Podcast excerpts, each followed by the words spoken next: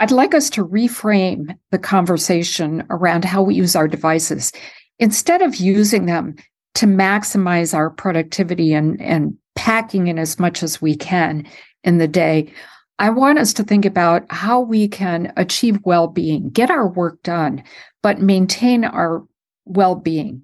We want to end our day in feeling positive because there's a psychological theory, it's called the broaden and build theory, that says that when people feel positive, they can do more. We have a wider set of actions that we can take. We have a better choice of things we can do. We can generate more ideas. If we're positive, we will be productive along the way, but let's put the well being first, mm. first and foremost, and the productivity will happen.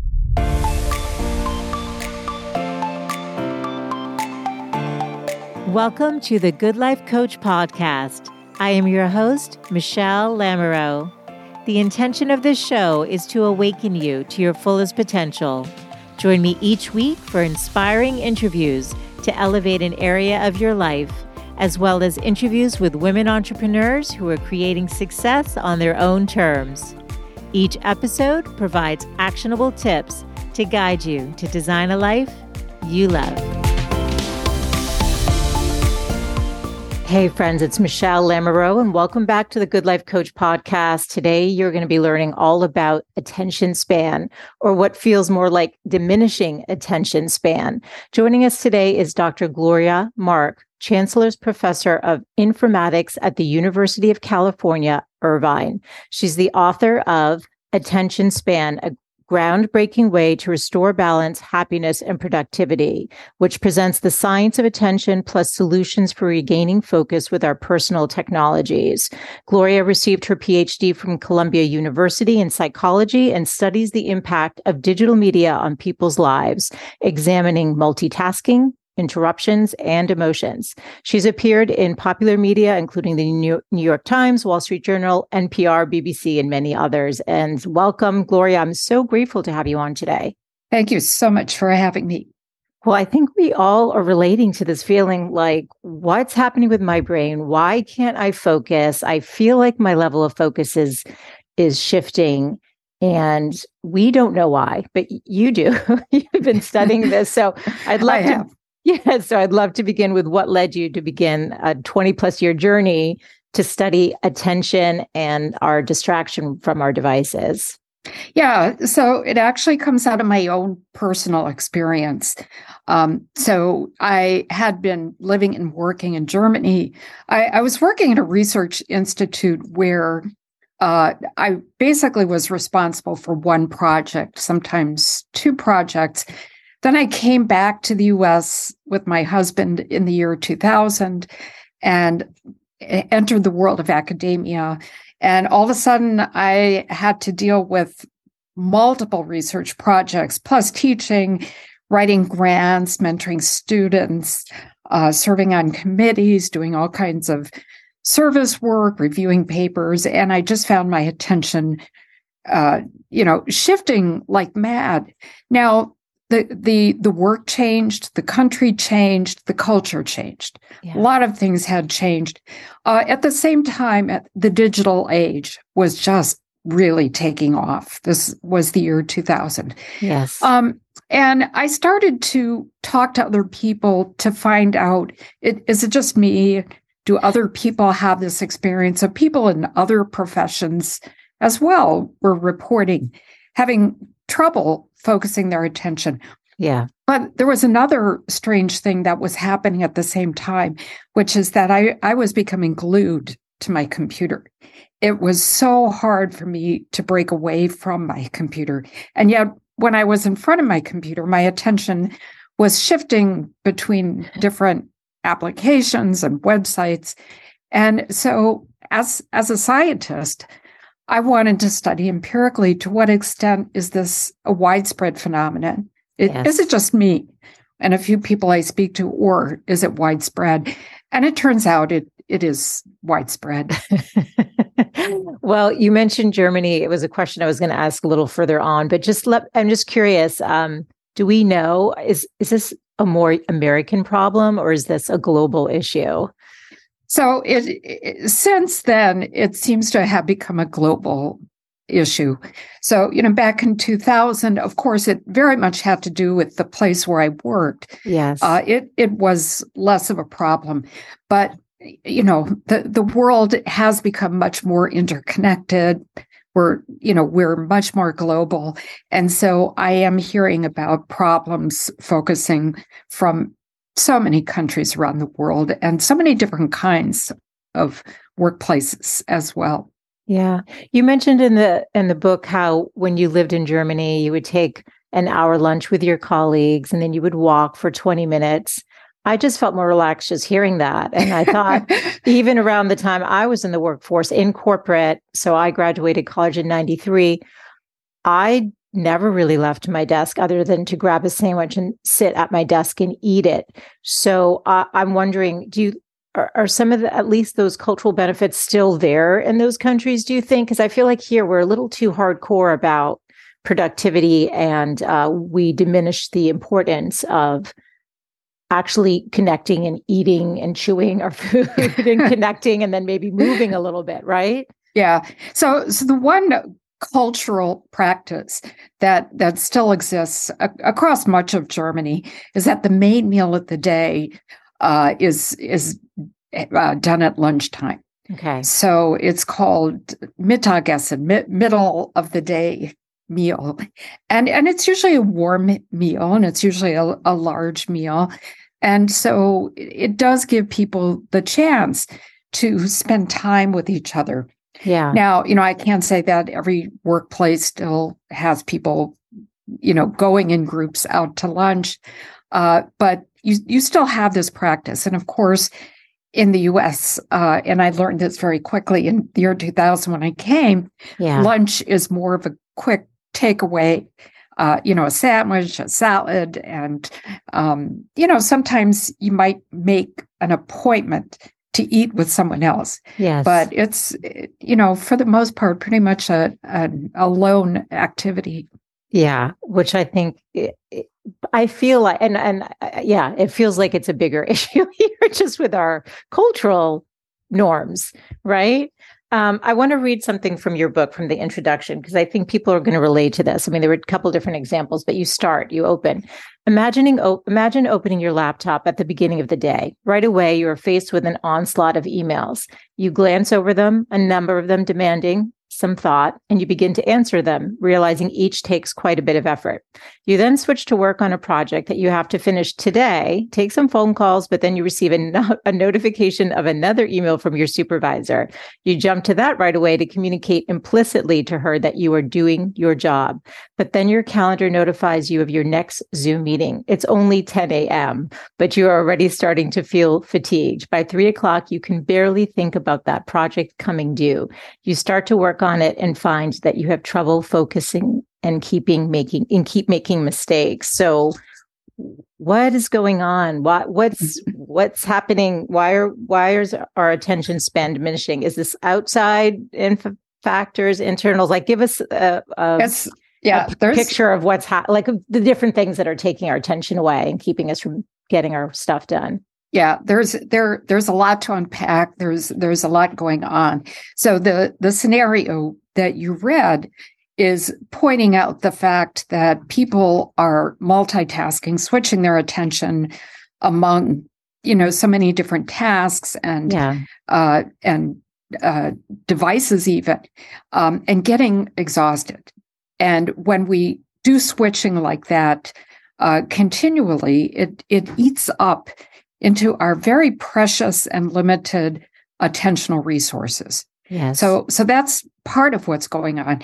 And it also turns out that when we're exhausted, we have a harder time uh, filtering out distractions. Mm-hmm. So we're we're much more susceptible to distractions when we're tired. And so we get into this cycle of getting ourselves more and more exhausted. And of course, we're you know, being uh, our attention is switching to take care of all kinds of distractions, emails and phone calls and text chimes and Slack. And then that eats into these mental resources that we have. And then we become, it becomes even harder to pay attention. So it's it's a, a vicious cycle that we get ourselves into. And you know, there there is so much going on. For example, we are about as likely to self-interrupt as to be interrupted by something external. Yes. So, you know, we we tend to blame all these notifications and ads and you know, all these things are distracting us. But actually half the time we distract ourselves, right? It could be we have an urge to check email. We have a memory that we forgot to do something. You know, we remember we have to make a phone call. There was a task that was unfinished. We have to get back to. So all these things go on in our minds as well that uh, that pull us away from from our work. Yeah, it's interesting because I definitely blame the tech, but when I read the part about self-interrupting and your example, I remember I was I laughed out loud because it felt like me. I think people can relate to that. Um, your research showed that in 2004, our attention span was two and a half minutes and is now 47 seconds. Can you delve into this a little bit? Just unpack this for us. Is that screen time, and what what does this mean? Yeah. Like, what are the implications of this? Yeah. So, first of all, let me emphasize that we measured this empirically. So, we, we didn't ask self reports, how long do you think you're on a screen? We, we actually measured this. So, back in 2004, we used to actually shadow people in their offices with stopwatches. we, we would click stopwatches, very labor intensive. But you know, every time someone would switch their attention, we'd click on the stopwatch. So we we had that recorded. Uh, fortunately, the invention of computer logging techniques came along. So we, you know, this was saved us a lot of labor, but we yes. could automatically and unobtrusively measure the length of time that people were on any screen before switching. Yeah. So uh, you know, what changed? Well, social media came along. Yeah. Right. 2003, Facebook was invented. Uh, you know, Twitter came uh, a few years after that. In 2007, the smartphone, the iPhone was invented. So every year there have been more and more uh, uh, sources of distraction that have come along, and, yes. and of course, more devices as well. So, you know, so that's a big part of it. Now, the the the 40 we find in the last 5 or 6 years that attention averages about 47 seconds, right? And that's an yes. average. Okay. That means you know sometimes it's higher it also means sometimes it's lower if if we look at the the midpoint of yes. our observations the very midpoint was 40 seconds and what this means is that half of all the observations show that people's attention span is 40 seconds or less, wow. right? Less than 40 seconds. So we spend so much of our time when we're on our computers and our phones, basically switching our attention around. And, you know, I, I was searching for a word to describe this. It was dynamic. And I came up with the word kinetic right? Kinetic attention, because kinetic refers to, you know, jumping around and, and being dynamic. And it just seemed like a really good description yes. of what was going on. So, you know, when we use our computers and phones, we're experiencing kinetic attention.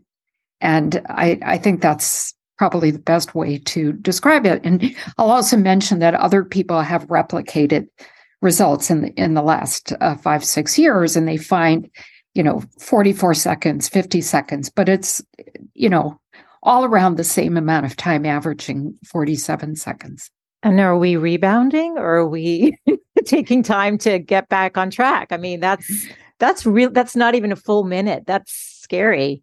It it is. Um, so I'm I'm often asked, are we going to continue to shorten our attention yes. spans? Uh, I, you know, I'm an empiricist. I, I study. I, I want to see what the data shows.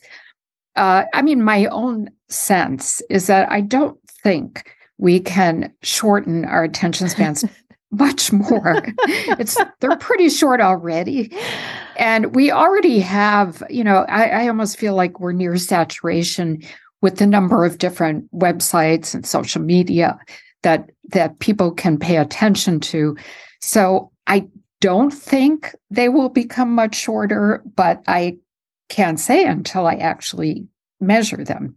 Right. And then what about getting back into our work? So is it that, for example, Gloria, I'm on an uh in a document, I'm writing, and then I hear a ping or even or whatever i self interrupt for some, whatever reason because i thought of something else while i was looking at a word do i get back into my work easily or is this like over the course of an hour if you know every 47 seconds or 40 seconds someone's distracted yeah what's that looking like in terms of productivity and being able to re-engage yeah so um you know when we were looking at the data we thought maybe it's not so bad to right. shift our attention so fast if you're working on the same project.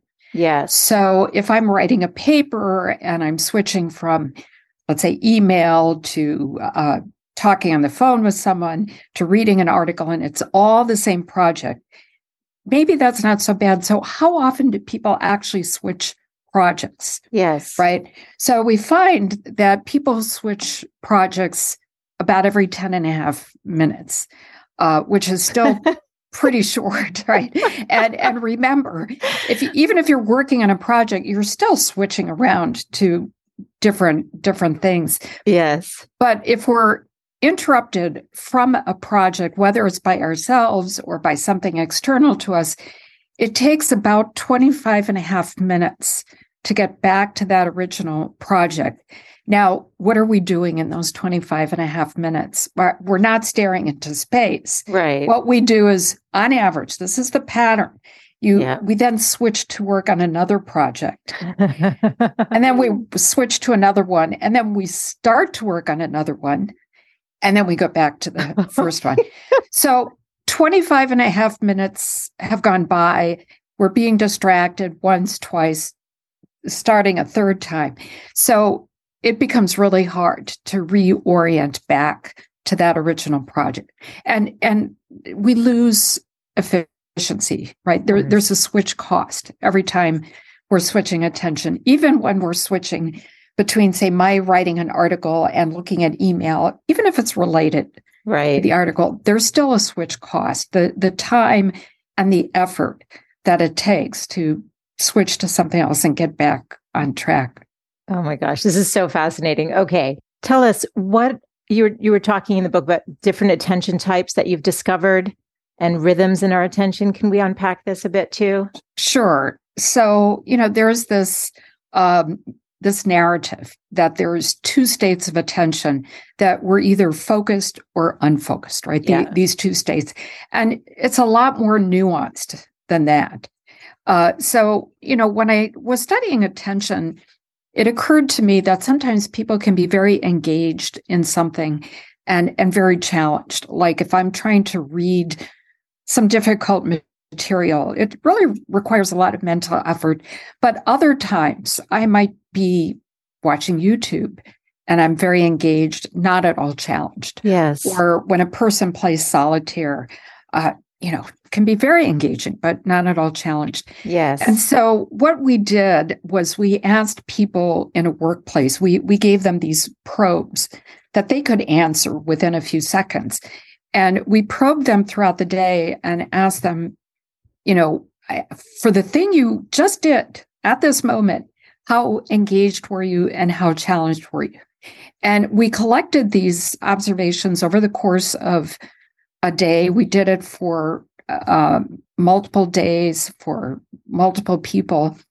And we find that uh, there are different attentional states. So if a person is uh, engaged and challenged, we call that a state of focus. Okay. Right? It's using some mental effort.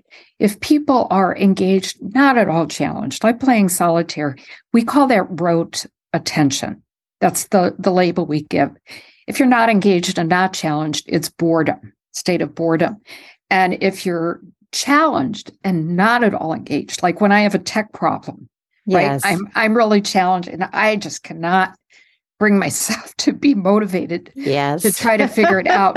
yes. We, we call that frustration, right? It's Yes. a frustrated kind of, of attention. The- these are labels. And we find that for focused attention, when people are engaged and challenged, we find there to be peaks throughout Mm. the day. There, there are two peaks. So for most people, there's a peak around mid to late morning, like 10 to 11 a.m. for most Yes. people. Yes. Then there's a second peak about 2 to 3 p.m. And and this coincides with the ebb and flow of our limited attentional resources that we have, Yes. right? We we can't have nonstop focus. We we just can't. yeah. And um and and there is a, a a common narrative that you know let's try to push ourselves. Let's be let's do nonstop focus for hours. It, we can't do that right our our our minds get exhausted we we get cognitive fatigue Yeah. i i just read some recent research that came out that shows that there's actually a neuroscience basis Hmm. for this kind of cognitive fatigue that Hmm. we experience we yeah.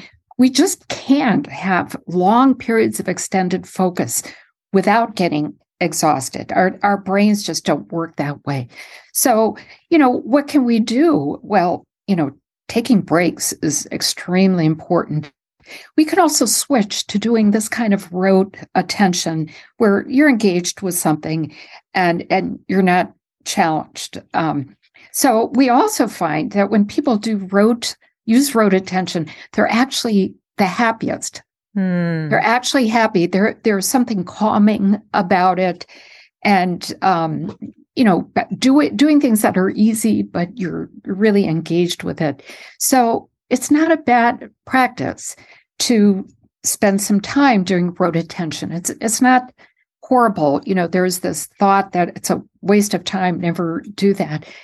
It can have benefits, right? But of course, we have to be very careful. We we can't spend the entire day doing rote activity, but you can limit it to a few minutes, right? Yeah. To to kind of pull back, get yourself a little bit replenished. Yes. Um, but of course, the the best break is to go outside in nature is absolutely the best thing we we can do to restore our attention. Love it because I think you can go if is would be scrolling on Instagram. Would that be a rote activity? Because that's would- a ra- could be a rabbit hole of you. All of a sudden, you're like, oh my gosh, it's been an hour. Yes.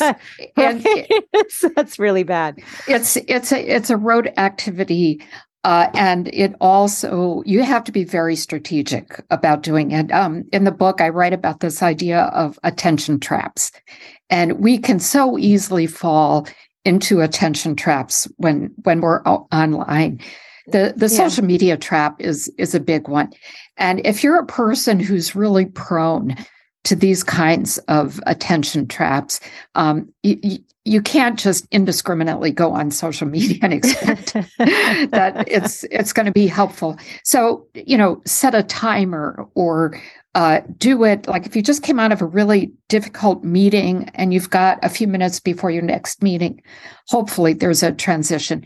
Yeah, you can do some you know simple kind of exercise uh, just to kind of help calm yourself before you go on to your next um, your next duty.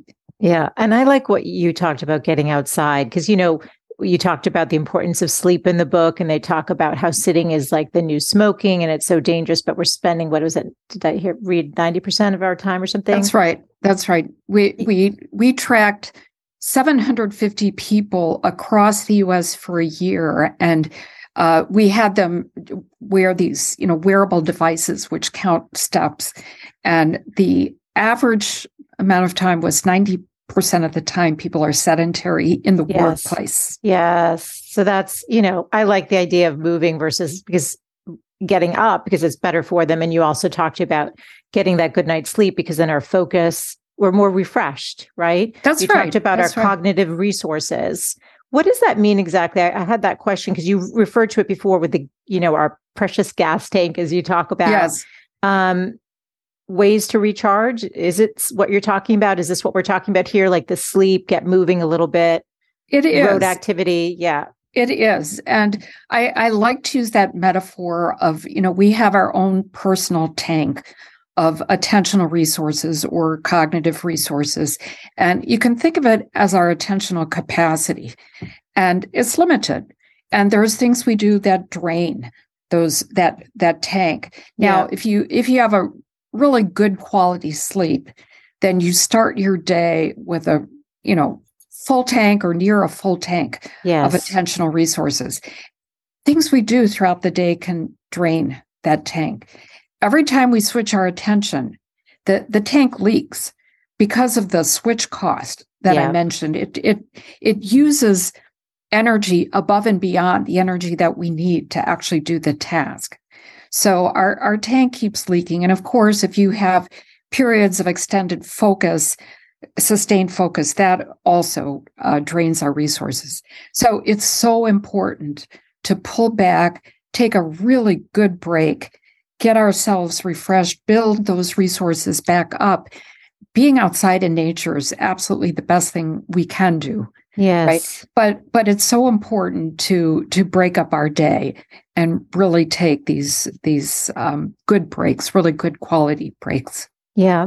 Let me ask you, because I'm just curious, why is it we can binge watch a Netflix series, right? And give our full attention to that, but we we get distracted otherwise, right? Like that might be the only time that we're actually sitting and focusing and like right. it's like, oh, this is such a good series. And the next thing you know, you've watched five.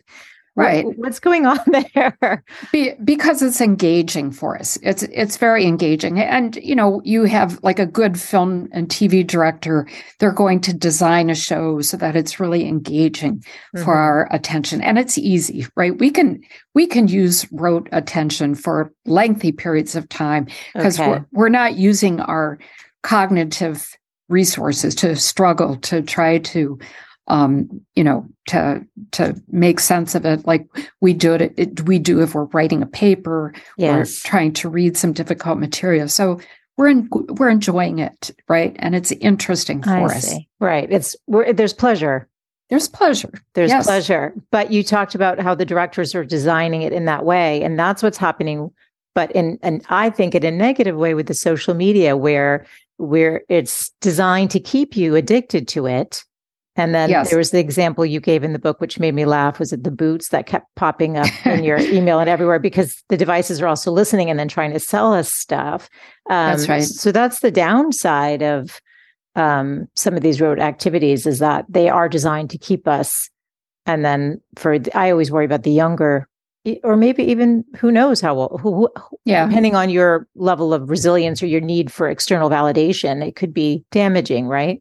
Yeah, every every time we go online, we leave digital traces for all the things we do. But you know what we like, the websites we go to. If you go to a shopping site, you know all of this is recorded and it's sold to um, to uh, people who manage these databases. Yeah, which which in turn, uh, you know, can sell this information to um, to companies that design algorithms that can target ads uh, depending on what our profile is. So if I'm uh, if I'm deemed to be an introvert, there can be an ad that's designed to appeal to introverts, and I uh, might be more attracted to it. So wow. yes, our uh, our attention is monetized, and you know that's something that we have to be very aware of and and realize. And of course, one of the most basic things you can do is use ad blockers, turn off notifications. Yeah. Okay. I love this. Um, you share personally in the story that um, you, I'm just going to read your relationship to tech. You had a wake up call and it changed the way you engage with tech and devices. And I think this was even before your research had started. Is that correct? No, I, I had been working you had on been. this. Yeah, okay. I had been working on this. And in the midst of all of this, I received a diagnosis of colon cancer, stage three colon cancer, which uh, just came out of the blue, wow. right? I mean, I thought I was the healthiest person that I knew. And, you know, I, I ate right, I exercised, kept my weight uh, down, and all of a sudden I get this diagnosis. And um, now I don't know how that happened, no one really knows. Yes. Um, my my own suspicion is that I was experiencing a lot of stress, and the stress just caught up with me. I mean, there there's some research that suggests there might be a link between uh, stress and cancer, but that's not definite. Yes. Uh, this is just my own uh, interpretation yes. of what happened. But in any case, it was a wake up call for me to realize that um, I, I was experiencing just an, an inordinate amount of stress. Mm. And I really needed to do something about that stress. And so um, this is when I started to realize that my relationship with my computer, even though I was studying it, my own relationship with it was was pretty flawed and and I could improve it. What did you do to change? I know so, you talk about, and I don't mean to interrupt, but you talk about in the book some strategies, but I'm curious how it impacted you because you study this, you've written this, and then you've done something personally. So yeah. Yeah. So what one of the first things I, I did was try to curtail just the amount of time that I was on my device. Um, I tried to do, you know, I, I I didn't take off time from work. I continued wow. with work because wow. well, when when you have cancer, the most important thing for you is to be normal, to have a normal life again. Yes. And so I wanted to continue with my work. The the last thing I wanted to do was take work off and sit at home. Right. So I continued working, but I um, worked in such a way that I I tried not to overuse tech, but I, I used it to conduct my work, get my work done, and then tried to, you know, take time away from it. Um, and then I I did develop these these strategies uh, for how I could keep myself less distracted, and you know, and of course, this impacts my my cognitive resources, and you know, made me feel less exhausted. Yes. Okay. I appreciate you sharing that. I, I thought that was important. And, um, you know, you've, I think the stress piece, it, it would be interesting to see, you know, how this plays out. But whatever we can, we know that stress impacts all levels of our areas of our health, whether it's yes. correlated with cancer or not, we still know. So anything we can do to, to reduce it is is key and i think you're right with our relationships i i just feel like this computer is always with me you know or yeah, I remember a time, and you will too. We didn't walk around with our phones in our hands all the time. And I'm looking at kids now and teens, and they'll all be con- they'll be sitting together, but they all have their devices. And so, I'd love it if you could speak a little to what you're seeing, because I know you're, you don't think that the attention span will diminish, but what do we know about the, this next generation, I mean, they grew up with tech. To them, it's normal. We remember yes. what it was like not to have any of this, and it was it just felt so much better, in my opinion. So, um, yeah. Thoughts so, on this? Yeah. Yeah. I mean, kids, especially teenagers, have a really hard time because of peer pressure. They, you know, I've I've talked to teens and uh, and college students, and they can't simply pull out from technology because all their friends are on tech. So it's it's really their connection to yeah. their social worlds. Yeah. So they they really can't pull out. Um, I of course I'm very concerned with um, the content that's being delivered to uh, teens. You know, some of that content is very toxic, and yes. I I really think there needs to be um, regulations and ethicists yes. who, who really pay attention to the kind of content that's out there. Um, but for very young kids, um, there's a part of the brain that's called executive function, and this helps us um, regulate our attention. It, it helps us uh, filter out distractions and stay focused. And for young kids, it's not fully mature. Yeah. And so we're putting young kids in front of screens where, of course, they're sitting in front of the world's largest candy store. They can, you know, look up anything they want on the web. Yeah. And uh, and it's it's just not good practice for kids whose whose executive function is is not uh, mature enough yeah. to expose them to this. So I, I'm very much in favor of limiting screen time for kids.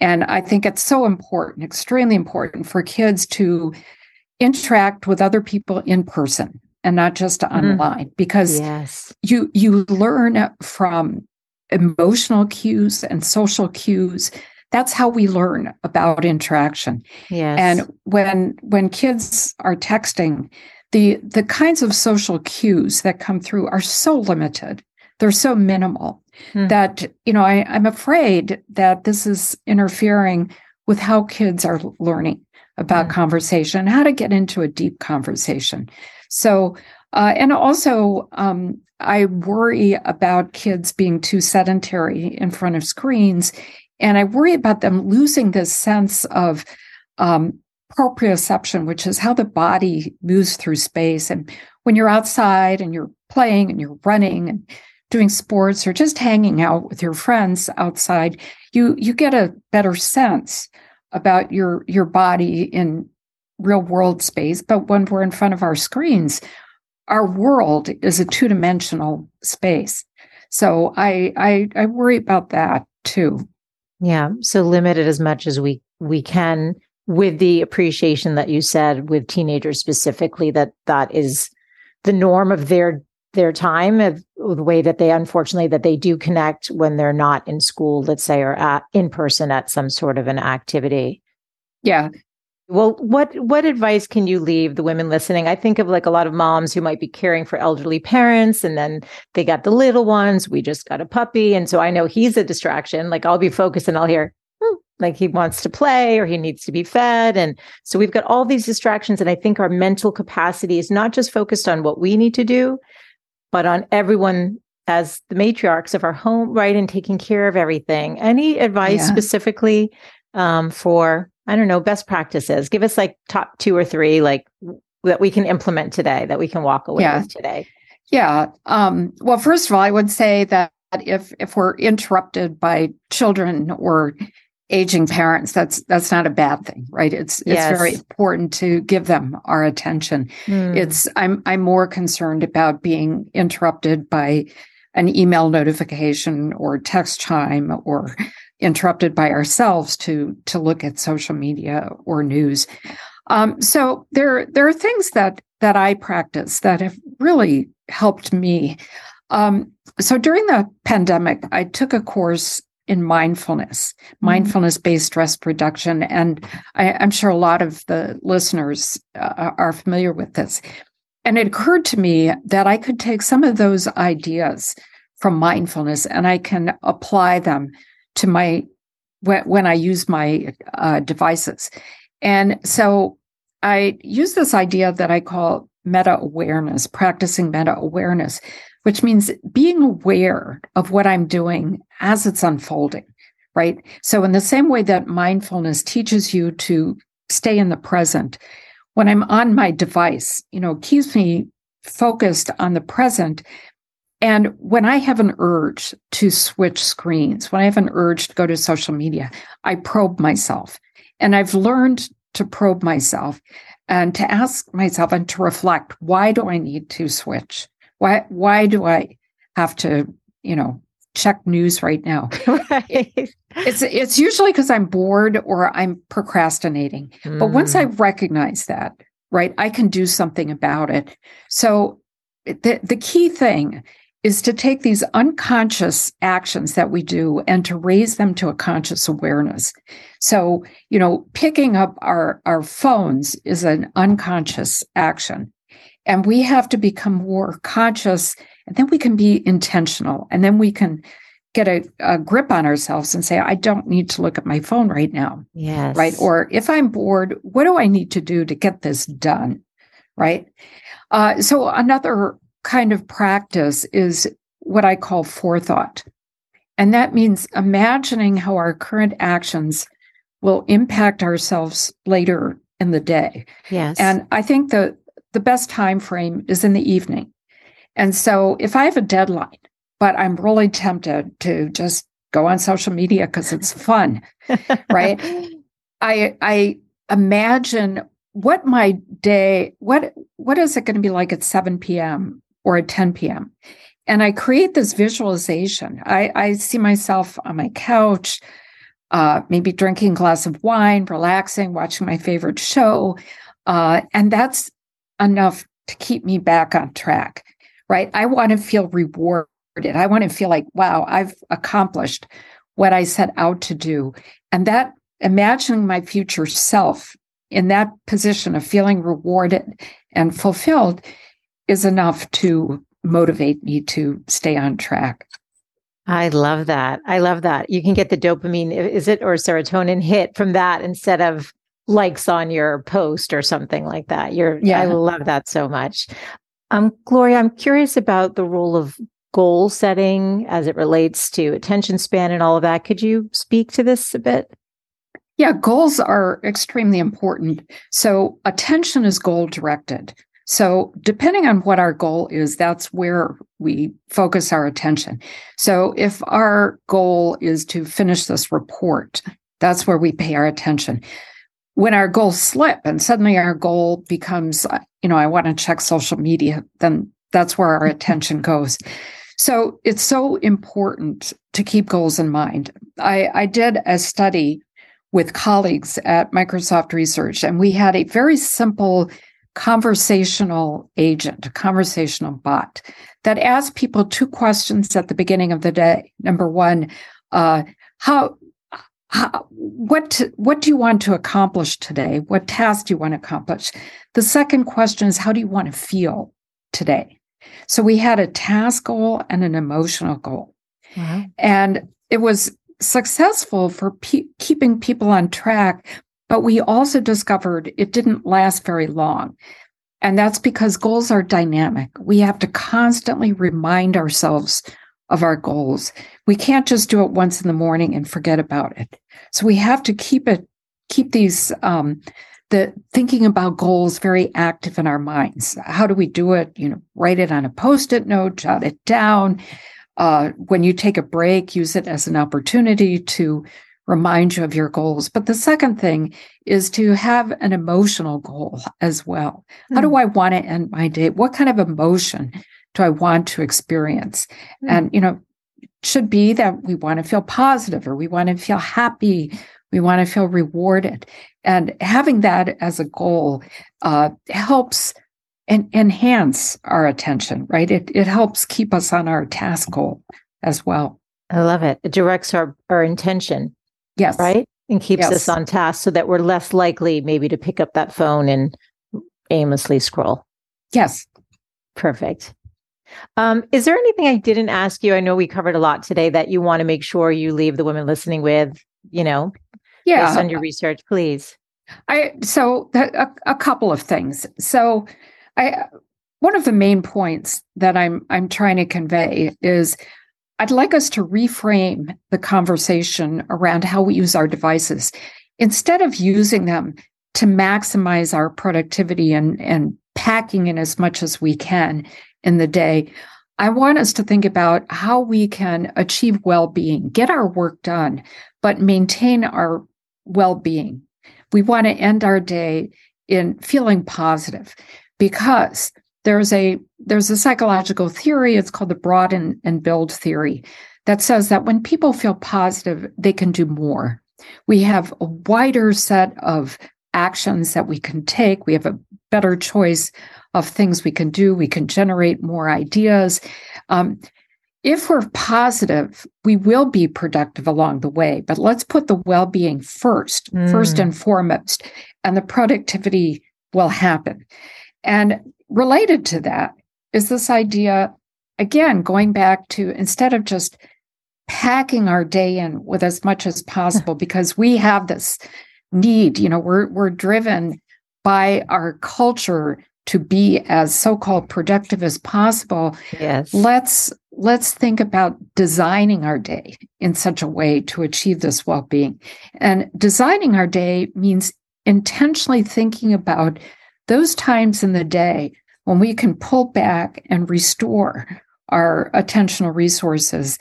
Um, there's a Japanese expression called yohaku no bi, which refers to the beauty of empty space. Mm. And what this means is that let's give importance to time during the day when we can pull back, we can contemplate, meditate, go outside, take a walk, or even do some kind of rote activity. But whatever we do to replenish ourselves is as important as the actual work we're doing. And so I, I want us to break away from this culture of packing in, let's do, you know, 11 to 12, we're doing this task, 12 to 1, this meeting, 1 to 2, this meeting, no transition between. I want us to think about intentionally designing in periods of breaks so that we can replenish, so that when we end our day, we're, we're not exhausted, we feel positive, because there are carryover effects. The stress we end our day with is the stress we bring home at night. And yes. let's not do that. That's it's not good for our home life and it, it's not good for for us experiencing chronic stress like that. Beautiful beautiful place to end and a nice thing to like this is what, we're going to walk away with as we're um, listening to this interview. Where do you like people to find you online? Where is a great place to have them connect learn more about you your book? Yeah so you could go to my website which is www.gloriamark.com mm-hmm. so it's all one word gloria mark. You can learn more about the book you can learn more about me. You can sign up for my newsletter. Um, so uh, yeah, that that would be a good place to start. I'm. You can find me on Twitter, Gloria Mark uh, underscore PhD. You can find me on LinkedIn. I, I love to talk with people. I love to hear about people's experiences. So you know, I'm I'm pretty open to having people contact me. Oh, thank you so much. Well, all of the show notes for today will be over at thegoodlifecoach.com with all of the resources uh, linked to Dr. Mark's book and her website and everything that you just referenced. Thank you for teaching us about our attention span, why it's diminishing, and how we can take control and focus on our well being versus productivity. So, thank you so much for today. So appreciate you. Thank you for having me. Thanks so much for tuning in today. I hope you gained some new information or inspiration for your life. That is that the essence of this show is to really wake up to what's possible for you, to reclaim your beautiful voice and to really learn to love and prioritize yourself. So, if you gained any value from any of the conversations you've tuned into, make sure to subscribe on your favorite podcast player. You can do that right now on your phone.